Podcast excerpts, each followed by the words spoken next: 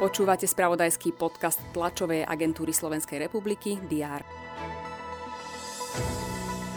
Poslanci Národnej rady prelomili veto prezidentky Zuzany Čaputovej a opätovne schválili tzv. protiinflačný balík z dielne ministra financí Igora Matoviča. Hlava štátu sa obráti na ústavný súd.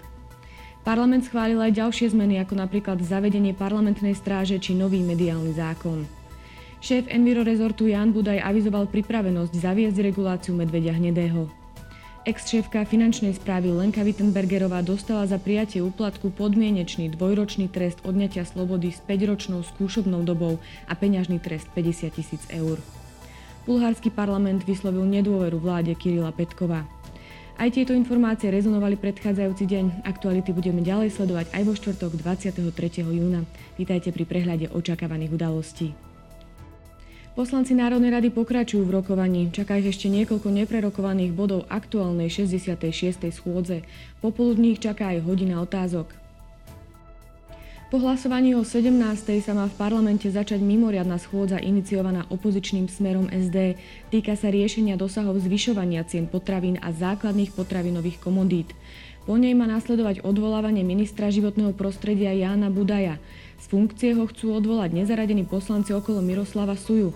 Ministrovi vyčítajú viacero vecí, okrem iného zlyhanie pri manažmente v oblasti medvedia hnedého.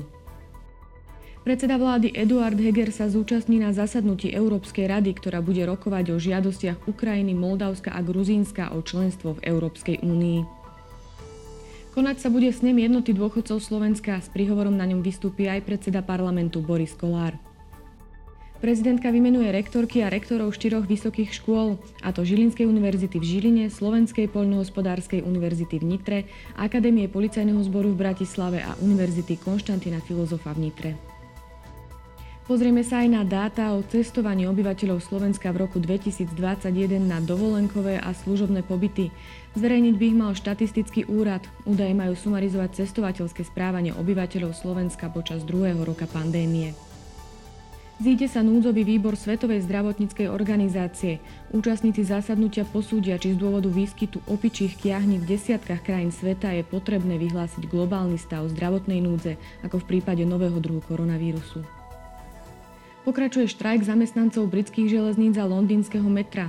Konal sa už v útorok a bude pokračovať v sobotu. V prevádzke má byť iba 20% spojov.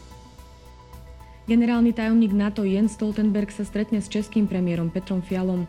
No a Viedeň čaká záverečný deň prvého stretnutia signatárov zmluvy o zákaze jadrových zbraní. Pozrieme sa aj na majstrovstva sveta hráčok do 20 rokov v hádzanej. Slovenky nastúpia podvečer proti Holandiankam.